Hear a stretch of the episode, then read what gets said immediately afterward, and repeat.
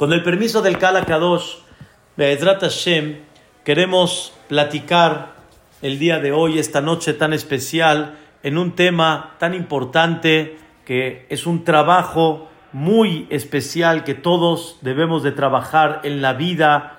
Das o recibes. Antes de empezar, hay una historia que hace muchos años, cuando vivíamos en Eretz Israel, recién casados, hay un jajam que ya falleció y fue una imagen muy especial para muchos de nosotros y realmente en Eretz Israel una atención muy especial. Él fue mexicano, se fue a vivir con toda su familia a Eretz Israel y levantó Mosdot Kodesh, levantó instituciones muy especiales como Shetilez de Tim, él se llamó Jajam Yehudá Zayat. En una ocasión, el Jajam Yehudá echó un aventón al Jajam Shaul Kredi para ayudarlo Mozae Shabbat y llevarlo al camión a donde él iba a tomar para ir a Jerusalén de regreso. Y vio la manera como se esforzó, era, era tío de él, tío por parte de la esposa, de parte de la mamá de Jajam Shaul, y de alguna manera vio cómo se estaba entregando, ayudándolo, abriendo la, la cajuela, sacando la carriola, y le dijo, tío, Jajam Yudá, ¿por qué tanto esfuerzo? Yo puedo hacer las cosas también. Ya me, me diste aquí un aventón, me trajiste hasta este lugar, yo abro la cajuela, yo saco la carriola, tanto esfuerzo para esto. Y le dijo, hijo mío, quiero que sepas que hay una de dos. No hay tres, hay una de dos. O das o recibes. ¿Eres de los que das o eres de los que recibes? Y sobre eso le dijo Jajam Yudá Zayat, yo prefiero ser de los que da y no quiero ser de los quien reciben. Y la idea principal en la vida y aprender como cada Yehudí es das o recibes. Es el secreto de la vida. Pero aquí viene una explicación profunda, Birshuthem, con el permiso de ustedes, para poder comprender un nivel muy especial de una conducta que a todos nos gustaría tener y todos nos gustaría tomar esa línea. Me platicó mi compañero del alma porque es mi jabruta, es mi compañero de estudio durante muchos años hasta el día de hoy, Hajam Shaul Kredi, me platicó que habló un poco del tema la semana pasada de lo que es la Anavá. Quiero, Be'ezrat Hashem, definir algo muy interesante, qué significa la humildad, la Anavá.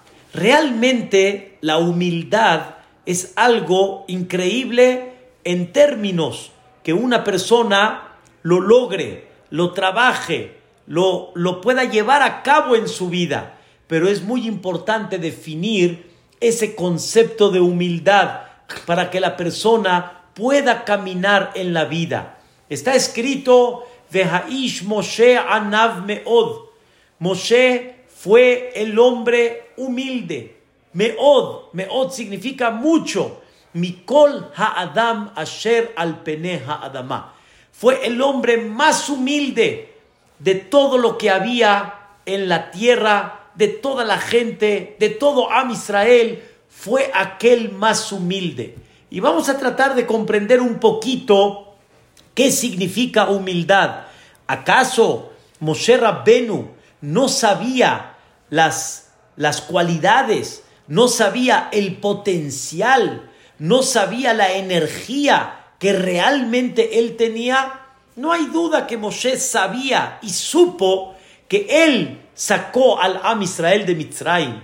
Moshe Rabbenu sabía su capacidad, su logro. Moshe Rabbenu realmente tenía muy claro todo lo que sucedió y toda la trayectoria hasta ese momento que Dios señaló a Moshe Rabbenu como el hombre más humilde. Entonces, Anavá no significa cuando una persona dice, ¿quién soy yo? Yani, yo no, yo no sé.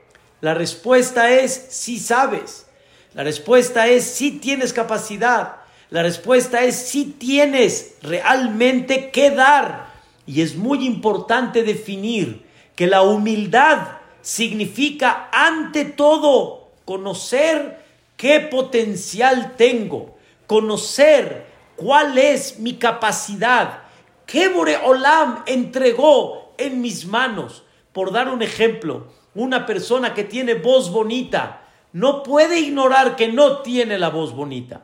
No puede ignorar que no tiene esa capacidad de entonar cánticos hermosos. Lo tiene. Y humildad significa, ante todo, reconocer todas las cosas que Boreolam me entregó en potencial, en capacidad, en elevación de saber cómo puedo yo llevar a cabo. Eso es la base para poder comenzar todo. ¿Por qué? Queridos hermanos, es muy importante saber que Dios espera de ti un objetivo que explotes tu capacidad al máximo de lo que tú puedes. Eso es antes que todo. Dios no quiere que no hagas. Dios quiere que hagas. Dios quiere que sepas quién eres tú. Pero, aunque Dios quiere que sepa quién eres tú, aquí viene el secreto increíble. Queridos hermanos, todos tenemos un alma de Dios. Dios insufló el alma en el cuerpo de la persona. Ahora quiero ir algo más profundo. Si Dios insufló el alma, dice el Zohar Kadosh, lo que una persona sopla es de él. Cuando Dios sopló, insufló, viene de él tenemos una parte divina, tenemos directamente una parte de Dios. Entonces, vean qué cosa tan increíble, tan increíble. Si nosotros tenemos una parte divina, así como Dios es Ehad, así como Dios es único, igualmente la persona al tener el alma de Dios, hay un sentimiento que Él es único hay un sentimiento que Él es especial. Y ahí es donde entra cómo aplicas ese tema que se llama eres único. Eres único. Aquí viene cómo se aplica. Eres único en qué. Y aquí está el secreto de la frase que pusimos en la clase. ¿Eres único? No hay duda. Claro que eres único. Claro que Dios te puso una misión que nadie la puede hacer más que tú. No eres uno de más, no eres uno del montón, no eres nada más para hacer público, eres único en los ojos de Dios. Y lo que Dios espera de ti, no lo espera de ninguna otra persona. Y tú eres único, y escuchen bien, eres especial. Y si tú faltas, falta realmente en ese Sefer Torah del pueblo de Israel. Ustedes saben que el pueblo de Israel, la palabra Israel, si la dividimos en sílabas, vamos a tener la palabra Israel que es Yud, Shin, Resh, Aleph, Lamed. Esto significa Yesh, Shishim, Ribo, Otiot, la Torah. Significa que Israel representa las 600 mil letras que hay en el Sefer Torah. Eso es Israel. Israel significa hay 600 mil letras en el Sefer Torah y cada letra del Sefer Torah representa una Neshama de un Yehudí. Y si falta una letra en el Sefer Torah, todo el Sefer Torah es pasul. Entonces, una letra que llegue a faltar hace pasul todo el Sefer Torah, vean qué importancia tiene cada letra del Sefer Torah. De la misma manera, tú eres tan importante que si tú faltas, falta todo Am Israel. Hay una falla en el Am Israel. Por eso, queridos hermanos, aunque hay una falla en el Am Israel, la persona tiene que comprender, mira lo que vales, mira lo que significas, Mira lo que representas. Mira el valor tan grande que tienes. Tú eres único. Y por lo tanto la persona para empezar a hablar, tienes que aprender y tienes que entender qué capacidad tienes. Realmente sí sirves, realmente sí tienes un valor muy especial. Entonces, todo Yehudí, así como Dios es Ehad, es único, igualmente cada Yehudí que es, es único. Pero el punto está cómo utilizas ese sentimiento que eres único. Si lo utilizas para recibir, eso es, eso es soberbia, eso es un orgullo negativo, eso es presunción. Pero si lo utilizas para dar, ese es el secreto de la humildad. La humildad significa sé, tengo conciencia de mi capacidad, pero la capacidad que tengo la, la tengo para servir, no la tengo para recibir, no la tengo para que la gente me sirva a mí y me tome a mí como el eje central, sino al contrario, yo soy un servidor y yo soy aquel que voy a transmitir de mi potencial a lo que realmente la gente necesita. Y ahí es donde está el trabajo. ¿Dónde se ve la humildad de la persona? ¿Dónde se ve ese concepto de anabá? Cuando la persona sabe lo que tiene y lo utiliza para, lo utiliza realmente para dar y servir a todo quien está alrededor. Rabotai, hay veces estamos en un lugar y de alguna manera la persona se da cuenta que él tiene la oportunidad de alegrar, de servir. Hazlo, hazlo. Veniste a dar o veniste a recibir. Les voy a dar un ejemplo muy simple. Una persona va a una boda. A la boda, ¿a qué fuiste? No fuiste a cumplir el propósito no fuiste a cumplir, el propósito es fuiste a alegrar, fuiste a dar. Y por lo tanto, cuando llegues a la boda y te sentaste delante de una persona que tenías tiempo que no la veías y quieres platicar con él, pero al platicar te distraes de la, del escenario, te distraes de la boda, te distraes de la jupá y alegrar al jatán y a la calá. Perdiste entonces pensaste en ti y no pensaste en los demás. Nada más tu presencia alegra. Tu silencio y prestar atención a la jupá. Eso es dar. Eso es anavá. Eso realmente es humildad. Una persona cuando va al knis y realmente sabe a qué vino, vino a rezar, no se pone a platicar. Cuando te pones a platicar, y en el momento que la gente te diga, silencio, estás pensando en ti, no estás pensando en los demás. ¿Dónde aportas de lo que tú tienes hacia los demás? En guardar silencio, en ubicarte en donde estás parado, en realmente aportar con tu presencia, con tu cántico en el knis, con tu rezo a todos aquellos que están alrededor. Aparte de lo que obviamente rezas, te conectas con Dios, te ubicas en la vida. Eso es el secreto de lo que es la humildad. ¿Vienes a dar o vienes a recibir? Queridos hermanos, la Guimara cuenta en Masejet Orayot que había dos grandes jajamim que llegaron a ofrecerles un puesto muy importante para dar clases, así para que me entiendan. Y ellos como que dijeron, no, no, ¿quién soy yo? No, no. Y les dijeron a ellos, perdóname, tú sabes que sí sabes, tú sabes que sí tienes capacidad. ¿Qué te estoy pidiendo? Te estoy pidiendo nada más, escuchen bien, te estoy pidiendo servir al público y si no hay quien sirva, lo tienes que hacer tú, porque tu capacidad es para servir. Tu nivel es para servir. Y ahí es donde entra la anavá. Quiere decir que la persona en muchos actos se puede ver y se puede notar si vino a dar o vino a recibir.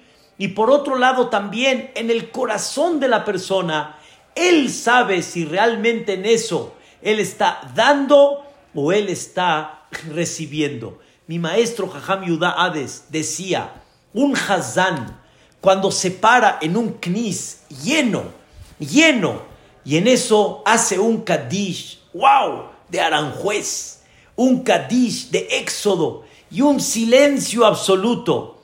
Nada más el Hazán sabe si él está con humildad o no está con humildad. ¿De qué depende? Si en el corazón viene a alegrar al Cajal, viene a deleitar al Cajal para que el Cajal se sienta agradable en el Knis. Porque un Knis, cuando tienen un bonito Hazán, la tefilá es otra. La, la manera como rezar, la forma como te conectas es otra. Disfruta en quién estás pensando. En el Cajal. Pero si estás pensando en ti en el momento que la gente dice, wow, qué Kadish, qué se aventó. Entonces, nada más estás viendo a ver qué recibes tú. Y ahí te desviaste de la anavá y entraste al concepto de la gaavá. O por ejemplo, si alguien te dice, vas muy lento, puedes ir un poquito más rápido para que no sea tan pesado al cajal. Si vienes a servir, vas un poquito más rápido. Si vienes a, a ver, ¿qué dicen? Hay gente que le molesta. Le molesta. ¿Qué? ¿No te gustó? ¿No te gustó mi cántico? De ahí está la diferencia. Y ahí está la humildad. O ahí está la gaava. Pero todos tenemos una parte divina. Todos somos únicos. Y por eso siempre hay un sentimiento muy especial de lo que es la, la, persona que siente algo de particularidad, algo de sentirse con una conducta de malhut, como si yo soy el rey, proviene por la neshama que tienes, proviene por la parte tan elevada que tienes de Dios. Pero si lo utilizas para dar, como Dios se dedica a dar todo el tiempo. ¿Cuál es el tema de Hashem Itbaraj? Y por eso todos los días leemos en el Ashre, en el capítulo 145, Tov Hashem la Kol. Dios es lo máximo. Dios realmente es el único que se merece, vamos a llamarle el orgullo. ¿Por qué? Porque Él hizo todo. Él es dueño de todo. Él es dueño de las mentes, de, los, de las voces, de los, de, los, de los cuerpos del mundo. Él es dueño de todo. Y Él, con todo y eso que es dueño de todo, ¿a qué se dedica Dios? Tov Hashem la kol.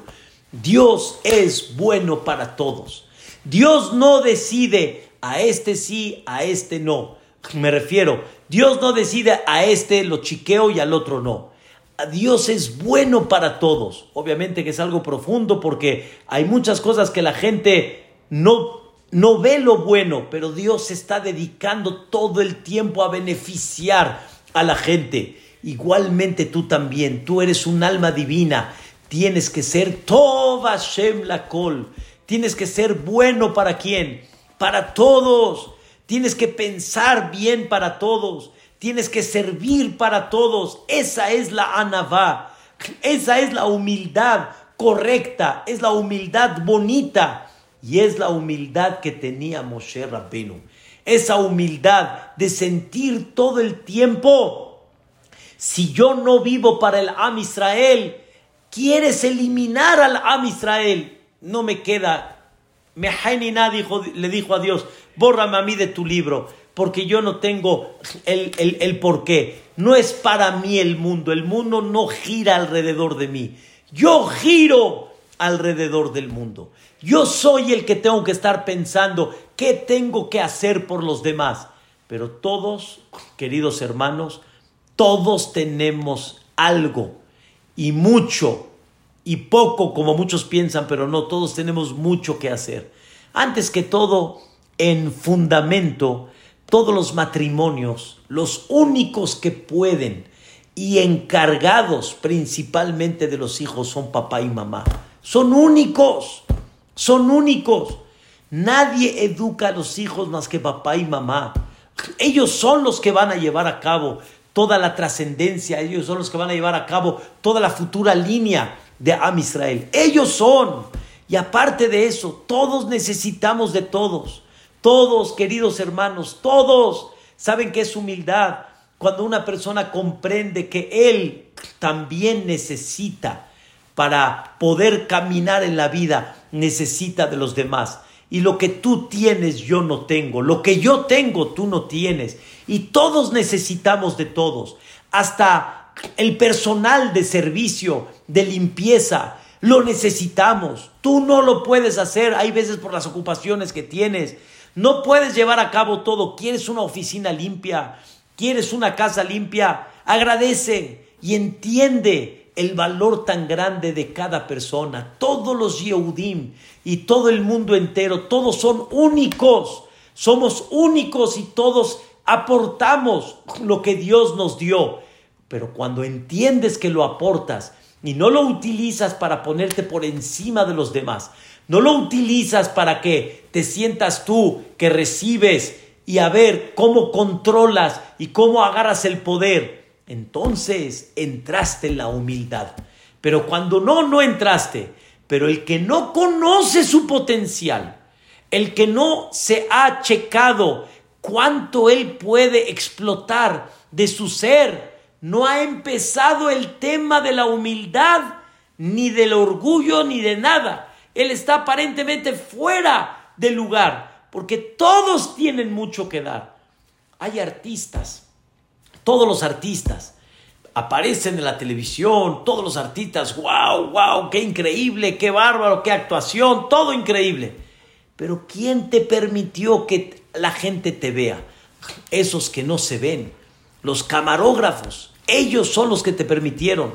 ¿Sabes cuánto vale un camarógrafo para que la gente lo pudo haber visto increíble? ¿Cuánta gente está trabajando en este Zoom detrás de para que la gente pueda ver y puedan escuchar Torah? ¿Es la persona? ¿Quién se merece los aplausos? Todos. Todos son partícipes. Todos tienen que saber cuánto pueden aportar. Y realmente es la obligación de que cada persona, si realmente quiere considerarse humilde, tienes que saber el potencial que tienes y tienes que entender lo que puedes dar. Tienes que entender lo que puedes transmitir. Tienes que entender lo que realmente la gente puede recibir de ti. Y ese es el término número uno e importante. Y cada persona que recuerde la historia que comenzamos. ¿Tú de quién eres? de los que das o de los quien recibe. Si eres de los que das, wow, fantástico. Si eres de los que recibes, escuchen bien, cada vez vas a tener queja. Si estás esperando todo el tiempo que recibo, cuando no recibes lo que quieres recibir, te pones de malas, te enojas, te quejas, reclamas Ahí es donde está el orgullo. Ese es el orgullo. Y la humildad es cuando yo no, yo no recibo, yo doy. Y si recibo, todo es ganancia. Todo es ganancia.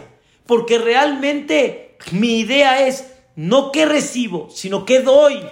Por eso llegó una vez una persona importante con Rabzushe, Meastropoli, llegó con él y le dijo, Rebe, usted siempre está contento con toda la pobreza que vive. Usted está contento siempre. Explíqueme su, su fuente, su raíz. Yo tengo mucho y todo el tiempo me estoy quejando. Y le dijo Rabzushe, hijo mío, tú todo el tiempo estás recibiendo, esperas recibir y cuando no recibes tienes queja. Yo no, yo no espero de nadie nada. Al revés, mi obligación es dar. Mi obligación es servir y por lo tanto todo lo que reciba yo es ganancia. Le dio un ejemplo. Cuando yo recibo una invitación de una boda, wow, me invitaron, me invitaron. No estoy esperando, me invitaron. Tú estás esperando que te inviten y si no te invitaron, ya te quejas. Llegaste a la boda, lo primero que estás esperando es a dónde me van a sentar. Yo no estoy esperando dónde me van a sentar. Si me siento, es ganancia. Qué bueno, qué padre. Tú no. Si no te sientas, ¿para qué me invitaron? Me dejaron parado. No se vale. Ya te sentaron. ¿Aquí me sentaron? ¿Este es el lugar que me dieron? Yo cuando me siento digo, wow, está mira nada más. Ya estoy sentado. Ya Baruch Hashem, hasta comida me van a dar. Tú, si la comida no fue de tu agrado, esto es comida, el banquetero. Yo, Baruch Hashem, digo, nos dieron de comer, se preocupó por mí se preocupó y quiso darme de comer. Y así, Rabotai, cada persona tiene que figurar y tiene que, de alguna forma, describir, tú eres de los que das o eres de los que reciben. De los que das es humildad, de los que recibes es orgullo, es soberbia y tienes queja. Y así es el secreto y el éxito de la pareja. El éxito de la pareja ese es. Cuando estás esperando recibir, automáticamente tienes queja. Cuando todo el tiempo es dar, entonces entra una lucha increíble. ¿Quién da más? Y todos quieren dar y el otro dice, no, yo quiero darte, no, yo te quiero dar. Y se hace un ambiente precioso, un ambiente divino. Ese es el tema. Cuando cada uno se preocupa por él, por uno, entonces se destruye. Cuando estás pensando en el otro, es otra cosa. Y cuando yo digo preocuparme por el otro y no por uno, no estoy hablando de no preocuparte por tu salud, no preocuparte por tu parnasá. Claro que la persona tiene, pero la pregunta es, el eje central de todo eso, ¿quién es? Trabajo para mantener a mis hijos, mantener a mi esposa, les doy, Odula Shem Kitov, les compré, estoy feliz de la vida, ¿Quieres un traje? No, yo, Baruch Hashem, estoy bien. Y si quieres darte el gusto, te das el gusto. Pero la idea principal está, conforme más esté dando yo, increíble. Y ahí es donde está la idea principal, donde se mide la humildad o donde se mide, Dios no lo quiera, la Gaava. Queridos hermanos, hay un tema muy importante donde Dios unió esa Anavá de Moshe con una historia. ¿Cuál fue la historia en la cual Dios manifestó que Moshe era el hombre más humilde? ¿Por qué Dios lo metió? ¿Qué pasó? ¿Qué sucedió? Y ahí la Torah nos platica que Miriam, la hermana de Moshe Rabbenu, esta gran mujer que realmente se preocupó por su hermano desde que nació. Ustedes saben que Miriam tenía seis años cuando Moshe nació.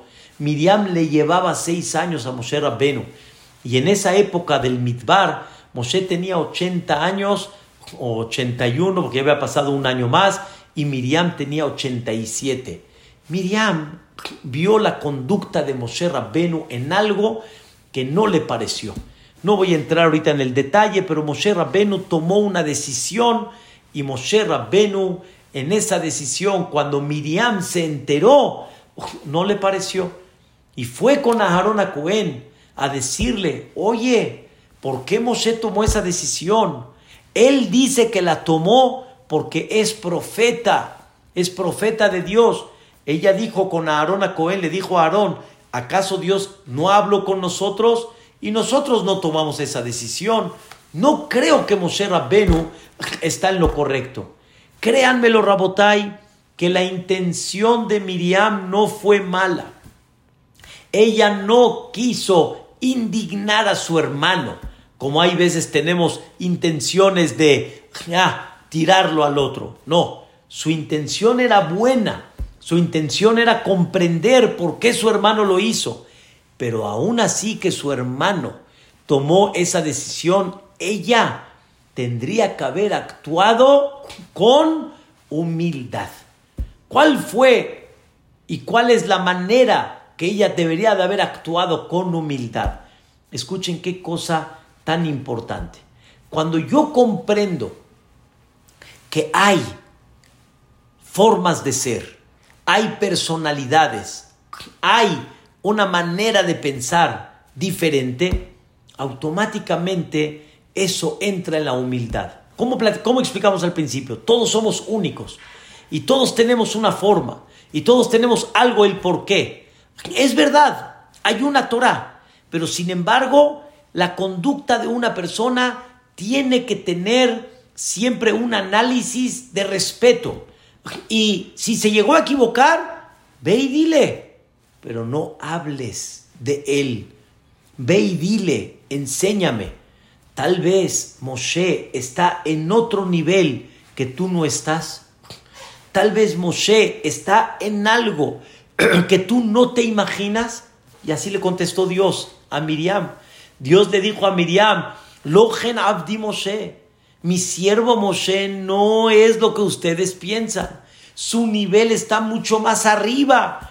Y Miriam dijo, ¿cómo? Nunca me imaginé que el nivel de Moshe estaba todavía mucho más por encima.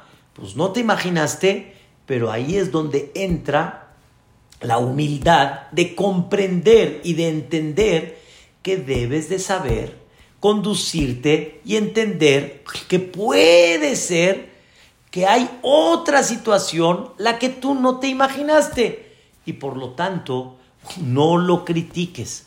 Por lo tanto, no hasbe shalom, lo margines, no lo señales, sino trata un poquito de comprender y entender. Y es parte tan importante de la humildad.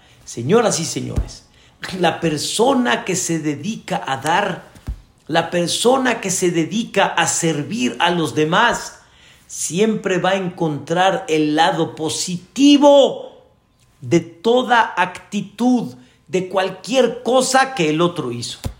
Pero si te dedicas a recibir, ahí siempre vas a encontrar cómo criticar a los demás. Te crees que eres el único, te crees que eres el perfecto, te crees que eres lo máximo y que en ti no hay errores. Primero quiero definir algo muy importante. La persona que habla la shonara, no como Miriam, sino un la shonara con el, con el sentido de hacerlo de menos, con el sentido de indignarlo o de que lo, lo, los, lo desvaloricen a la persona. Eso, escuchen bien, no hay duda que la persona no está viviendo para dar. La persona está viviendo para recibir. Porque la persona que se atreve a hablar la sonará, oye, es como decir, ya ni tú no tienes nada que criticar. Ah, sobre ti no hay nada que criticar. Tú tienes todo perfecto. Y ahí es donde sale una voz silenciosa y dice, ¿quieres que yo hable también de tus cosas? ¿Quieres que yo destaque lo que tú tienes también? ¿Cómo te atreves a hablar? La persona que tiene bondad y sirve, eso le va a provocar no hablar la sonará. Cuando estás recibiendo, te crees que en ti no hay nada. Entonces, Miriam le faltó esa parte. Y por eso, ahí la Torah es donde dice, y el hombre Moshe fue el Anav Mikola Adama Sher al Pene Adama. Pero algo más increíble, Moshe se quedó callado. Escuchó y se quedó callado.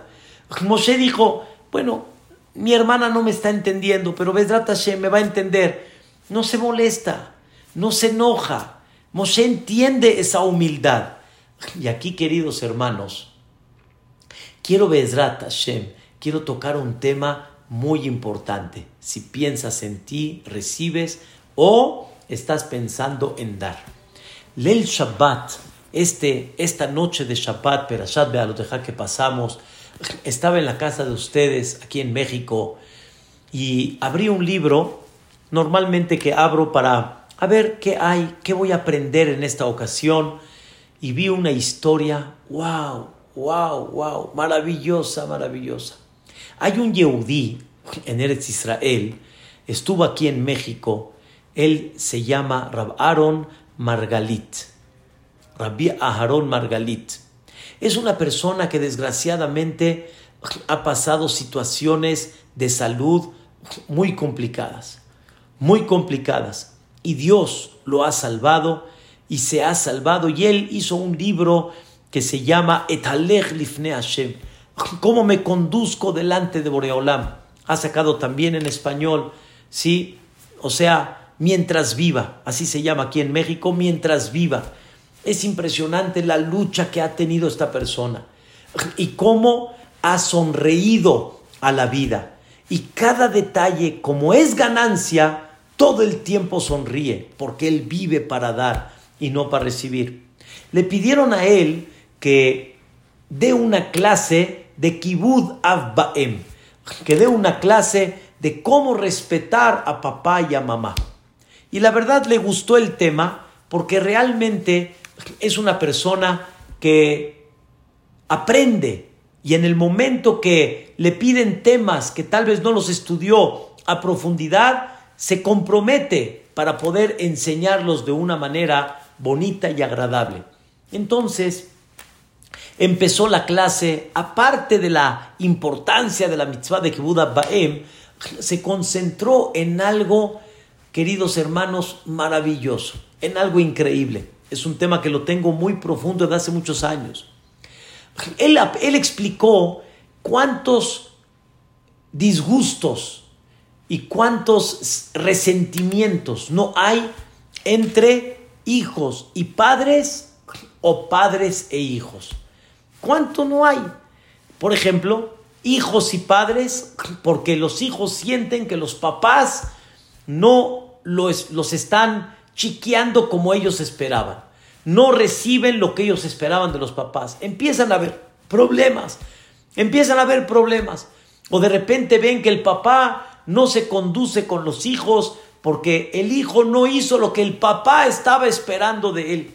Y por lo tanto el papá como que se decepcionó y entonces hay un corte y el papá se empieza a portar en una forma no correcta.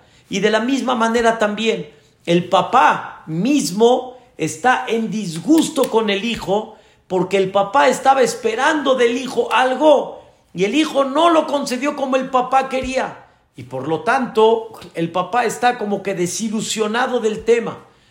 Antes que todo, queridos hermanos, el papá, los papás, yo hablo siempre, papá, papá, papá y mamá, debemos de tratar de educar a nuestros hijos, pero debemos de tratar de educarlos a como son ellos y no como tú esperas.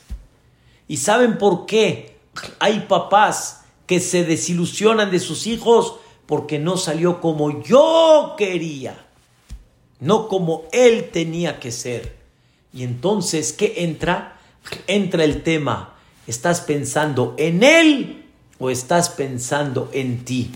Y por eso hay muchos padres que empiezan a tener un corte con sus hijos y empiezan a alejarse de sus hijos. Por lo mismo de que no salieron como ellos esperaban. ¿Y qué pasa? El papá como que siente un fracaso en vez de entender que su hijo es mote, es dulce, pero no es lo que tú esperabas. No tiene que ser lo que tú esperabas, tiene que ser lo que Él tiene que ser. Mientras esté en el buen camino, mientras esté con educación, mientras esté bien, aunque no salió como tú esperabas, no pasa nada. Y toda la raíz es por lo mismo. Y esos hijos, cuando sienten ese rechazo, obviamente que también los hijos tienen su reacción sobre esto es un tema y es muy importante. Todos nosotros como padres, ¿quieres recibir o quieres dar? Si quieres recibir, vas a empezar a tener muchos choques con tus hijos. Vas a empezar a tener eh, conflictos, vas a empezar a tener discusiones. Y entonces los hijos no entienden que quiere el papá de él. Y el papá quiere que sea como él quiere. Y ahí está el problema. Eso no es humildad. Eso no es anavá. También por parte de los hijos igual. Están esperando ellos de los padres. Y cuando no eh, llegó lo que ellos esperaban de los padres, viene una desilusión. Cuando el hijo debería de concentrarse y entender, mi ser es servir a aquellos que me dieron vida, aquellos que se preocuparon por mí, aquellos que me dieron parnasá. Así habló Rabbi Aaron Margalit. En una de ellas, o sea, dentro de la plática, explicó y dio un consejo. Empieza a buscar en los temas que realmente tienes con tus papás, empieza a buscar, en hebreo se dice zehuyot, empieza a encontrar méritos, aunque aparentemente no se vea, búscalo, trata de justificar, trata de comprender un poquito. Y dijo estas palabras, dijo algo increíble. Dice, normalmente unos papás no se paran para fastidiar a los hijos. El sentimiento del papá no es fastidiar al hijo. El sentimiento del papá no es saber cómo lo hago sufrir más. El sentimiento del papá es tratar de hacer lo mejor para el hijo. Y el hijo tiene que empezar a sentir esa parte. Y así hablo del tema. Terminó, mucha gente se conmovió, un tema, la verdad, increíble como estamos platicando. Das o recibes esa expresión mía, pero está muy clara Terminó la clase y saliendo al coche que no estaba muy lejos de donde él dio la clase, vio que una pareja lo estaba esperando. Y se acercó y dijo, ¿en qué les puedo servir? Y dijo la señora, yo estuve en su clase, luego, luego le llamé a mi marido que por favor venga porque tenemos que hablar con usted justo de este tema. Y dijo, Rabaron, ¿en qué les puedo servir? Y en eso empieza a hablar y le dice la señora a su marido, habla tú, era un hombre, Hasid, tenía 65 años de edad, Rabotai, 65 años. Y le dijo, habla, saca lo que tienes, saca el dolor que tienes. Y le dijo, yo tuve un padre, la verdad, increíble, bueno, un padre muy responsable, ordenado, trabajador, y dejó una herencia. Su papá no hace mucho acaba de fallecer y dejó una herencia. Y le encargó al rab del Betacneset, que era el rab de él, le dijo, quiero que le entregue a mis hijos el testamento. Y le entregó ocho copias porque eran ocho hijos. Y ahí está. Cada uno recibe exactamente el testamento igual, todos la misma copia. Abren, todos ven le reparten a este, a este, a este, al único que no le repartieron era al primogénito que era este hombre de 65 años. Él era el primogénito, a él no le tocó nada. Y estaba él, como les digo, aturdido, ¿por qué no? ¿Por qué no me dio herencia? ¿Por qué no? Ya no es la herencia, ¿qué pasa? Le hice algo a mi papá. Y en eso los hermanos lo miraron y le dijeron, ¿qué pasó? papi estaba enojado contigo, papi le hiciste algo. Y él decía, pero ustedes saben que no es así. Y yo fui fiel con él y fui un buen hijo. ¿Por qué no y por qué no? Y así empezó a, a desarrollar un sentimiento de angustia y de reclamo. ¿Por qué? ¿Por qué? ¿Por qué? Y hasta se sentía mal delante de sus hermanos. Ya no sabía si sus hermanos le creían a él que realmente no hizo nada y desgraciadamente se metió en una situación como tipo una depresión, dejó de comer, bajó kilos. Cuando llegó el mes para ir a visitar al Beta Jaim, él no quería ir. Estaba enojado, no quería ir.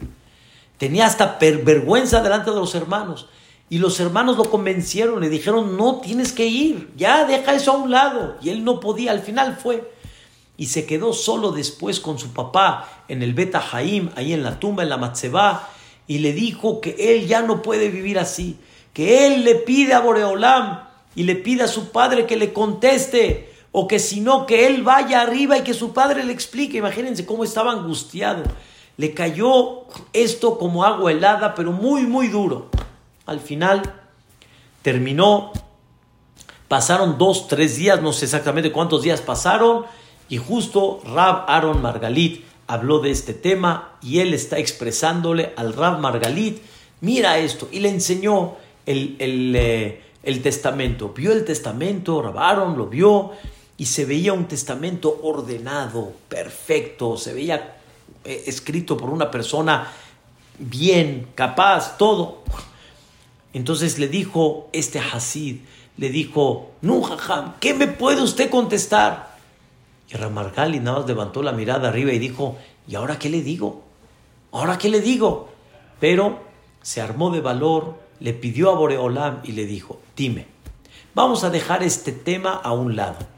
Tu papá, ¿cómo me lo defines? ¿Era un hombre bueno? Dice, sí, muy bueno, pero muy bueno. ¿Era un hombre derecho? Mucho. ¿Cómo se comportó contigo durante 65 años de vida? No, pues la verdad, generalmente bien. Siempre fue un hombre amable, increíble, cariñoso, todo. ¿Recuerdas algo que tu papá hizo por ti muy especial? Aparte de lo común y todo, ¿recuerdas? Le dijo, la verdad sí, la verdad sí. Dice, a ver, platícame, platícame. Y le dijo, mi padre, cuando yo decidí ser abrej y estudiar todo el día, mi padre me dijo, eres mi orgullo. Y todos los hermanos, muy buenos, muy religiosos, pero cada uno se dedicó al trabajo. Y el papá decía, tú eres mi orgullo porque estás estudiando Torah todo el día. Estoy orgulloso de todos tus hermanos, pero yo quiero que tú sigas estudiando Torah.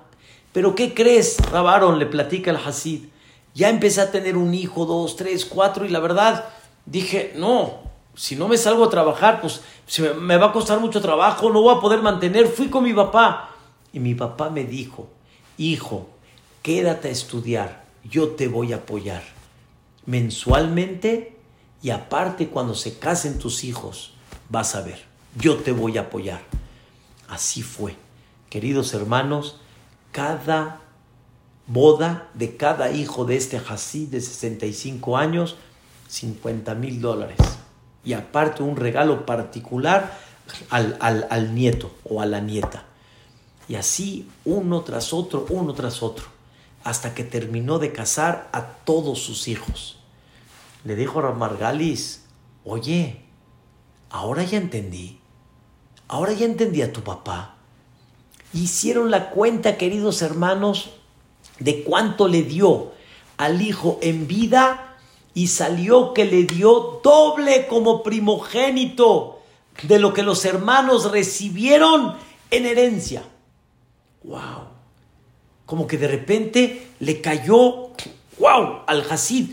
Espérame, sí, pero ya saben, en el orgullo uno dice, pero ¿por qué no lo escribió en el testamento? ¿Por qué no lo aclaró? ¿Por qué no lo dijo? Le dijo Rabaron, ahora ese es problema tuyo. Ahora el problema ya no es tu papá. Antes pensabas que tu papá era el malo. Antes pensabas que tu papá era el, el, que te desplazó. Ahora ya no es tu papá. Ahora eres tú el del problema. ¿Por qué tu papá no lo escribió? Y ahora es mucho más fácil de entender por qué. Si estás esperando recibir automáticamente, ¿por qué? ¿Qué pasó? Si todo es regalo, wow. Pero ¿saben cuál es el punto? que ni el regalo que recibió en vida no hizo la cuenta. Y en eso el Hasid respiró y sacó lágrimas y dijo, ahora ya entendí algo que no había entendido. Mi papá había escrito un testamento y después lo cambió el testamento. Había escrito uno, había, había como dice, número uno, ¿sí? Y después versión 1 y versión 2. Y nunca supe mi papá por qué lo cambió. Pero ahora ya me cayó el 20. Justo cuando casó él a su último hijo, ahí vino la segunda versión. Porque el papá quería cumplir su compromiso con el hijo y darle Pishenaim para que siga estudiando Torah. Y entonces ya cambió el testamento. ¡Wow! ¡Qué increíble! Cuando la persona entiende que Él es humilde porque Él viene a dar, entonces siempre vas a encontrar una justificación, siempre vas a encontrar el punto para que realmente puedas seguir viviendo. Siempre vas a encontrar lo que dice la Mishnah en Pirkei Avot, Eve danet kol ha'adam le Juzga a cada persona para bien. No hay forma de juzgar para bien si no tienes humildad. Sin humildad no hay forma de hacerlo. Y la humildad es lo que te provoca. También, queridos hermanos, cuando una persona se conduce con humildad porque sirve, cuando le reclaman algo, lo acepta. Cuando le reclaman algo, entiende que realmente tuvo un error ¿Por qué el orgulloso no acepta sus errores? ¿Por qué el orgulloso no acepta cuando realmente eh, sí se equivocó? Porque la persona, cuando es recibir y no dar, es muy difícil aceptar el error. Cuando es dar, al revés, hay que mejorar, hay que levantar, hay que echarle ganas. Ahí es donde está el secreto. Debemos de aprender mucho, mucho de este concepto. Y figura, y piensa, y califícate. Yo soy de los que dan o soy de los que recibo. Y la vida va a ser otra. Quiero despedirme con algo increíble. Cuando un bebé nace, normalmente el bebé, lo primero que le dan, lo agarra. Y le dices, dame, y se voltea y lo guarda. Conforme el bebé va creciendo, empieza con un problema. Cuando él entra al kinder, se da cuenta que hay 20 como él, que todo el mundo fue creado para él. Entonces entra en un conflicto, entra en un conflicto muy grande en la vida. Pero Dios quiere enseñarle a la persona todo el tiempo, escuchen bien, todo el tiempo tienes que aprender a dar. ¿Saben qué es el matrimonio? El matrimonio en breve es dar. Dar. Por eso tienes una esposa, en mi caso. Tienes un marido, en tu caso. Tienes hijos. Todo el tiempo lo que Dios quiere es que des. ¿Dónde medimos la humildad? En el Shalom Bait. ¿Dónde medimos la humildad? En la relación entre padres y hijos. ¿Dónde medimos la humildad? En el Ashonara que hablas o no hablas. ¿Dónde medimos realmente la humildad? ¿Hasta cuánto te entregas por los demás? ¿Hasta cuánto sacas de tu dinero porque el otro necesita? De ahí se ve la humildad. Que Boreolam nos permita de ser los que damos y no de aquellos que están pensando en recibir. Y que Dios nos califique con esa palabra que se llama anavá, humildad. Muchas gracias y buenas noches a todos. Muchas gracias, Han, por darnos usted tanto toda la vida. No nada más cuando tengamos un Cada que usted se le ve sonrisa siempre alegre, siempre nos da dulzura. Gracias por estos conceptos tan bonitos y esta clase tan preciosa. Hoy salieron dos, tres frases que voy a leer aquí, que nos manda nuestra querida socia muy bonitas frases, dice así, los padres deben educar a sus hijos a como son ellos, no a como queremos que ellos sean. Aham Yaakov Nakash. Quien se dedica a servir a los demás encontrará siempre el lado positivo de las acciones de cada persona. Bonitas frases que vamos a estar publicando en Instagram y también en la página. Una clase increíble. Me escriben acá y me dicen eh, comentarios, me dicen, eh, Jacob, gracias por tan hermosa clase, gracias, como dijo el señor Elías, por darnos tanto, porque cada que lo escuchamos nos eh, llena de sabiduría, de alegría y sobre todo sus conceptos llegan directo a la Neshama. Gracias, Jajam Jacob Nakash, y así me escriben de todos lados. Qué bonita clase, espectacular. Eh, me piden mañana, mañana, Jajam Selmo Benjamu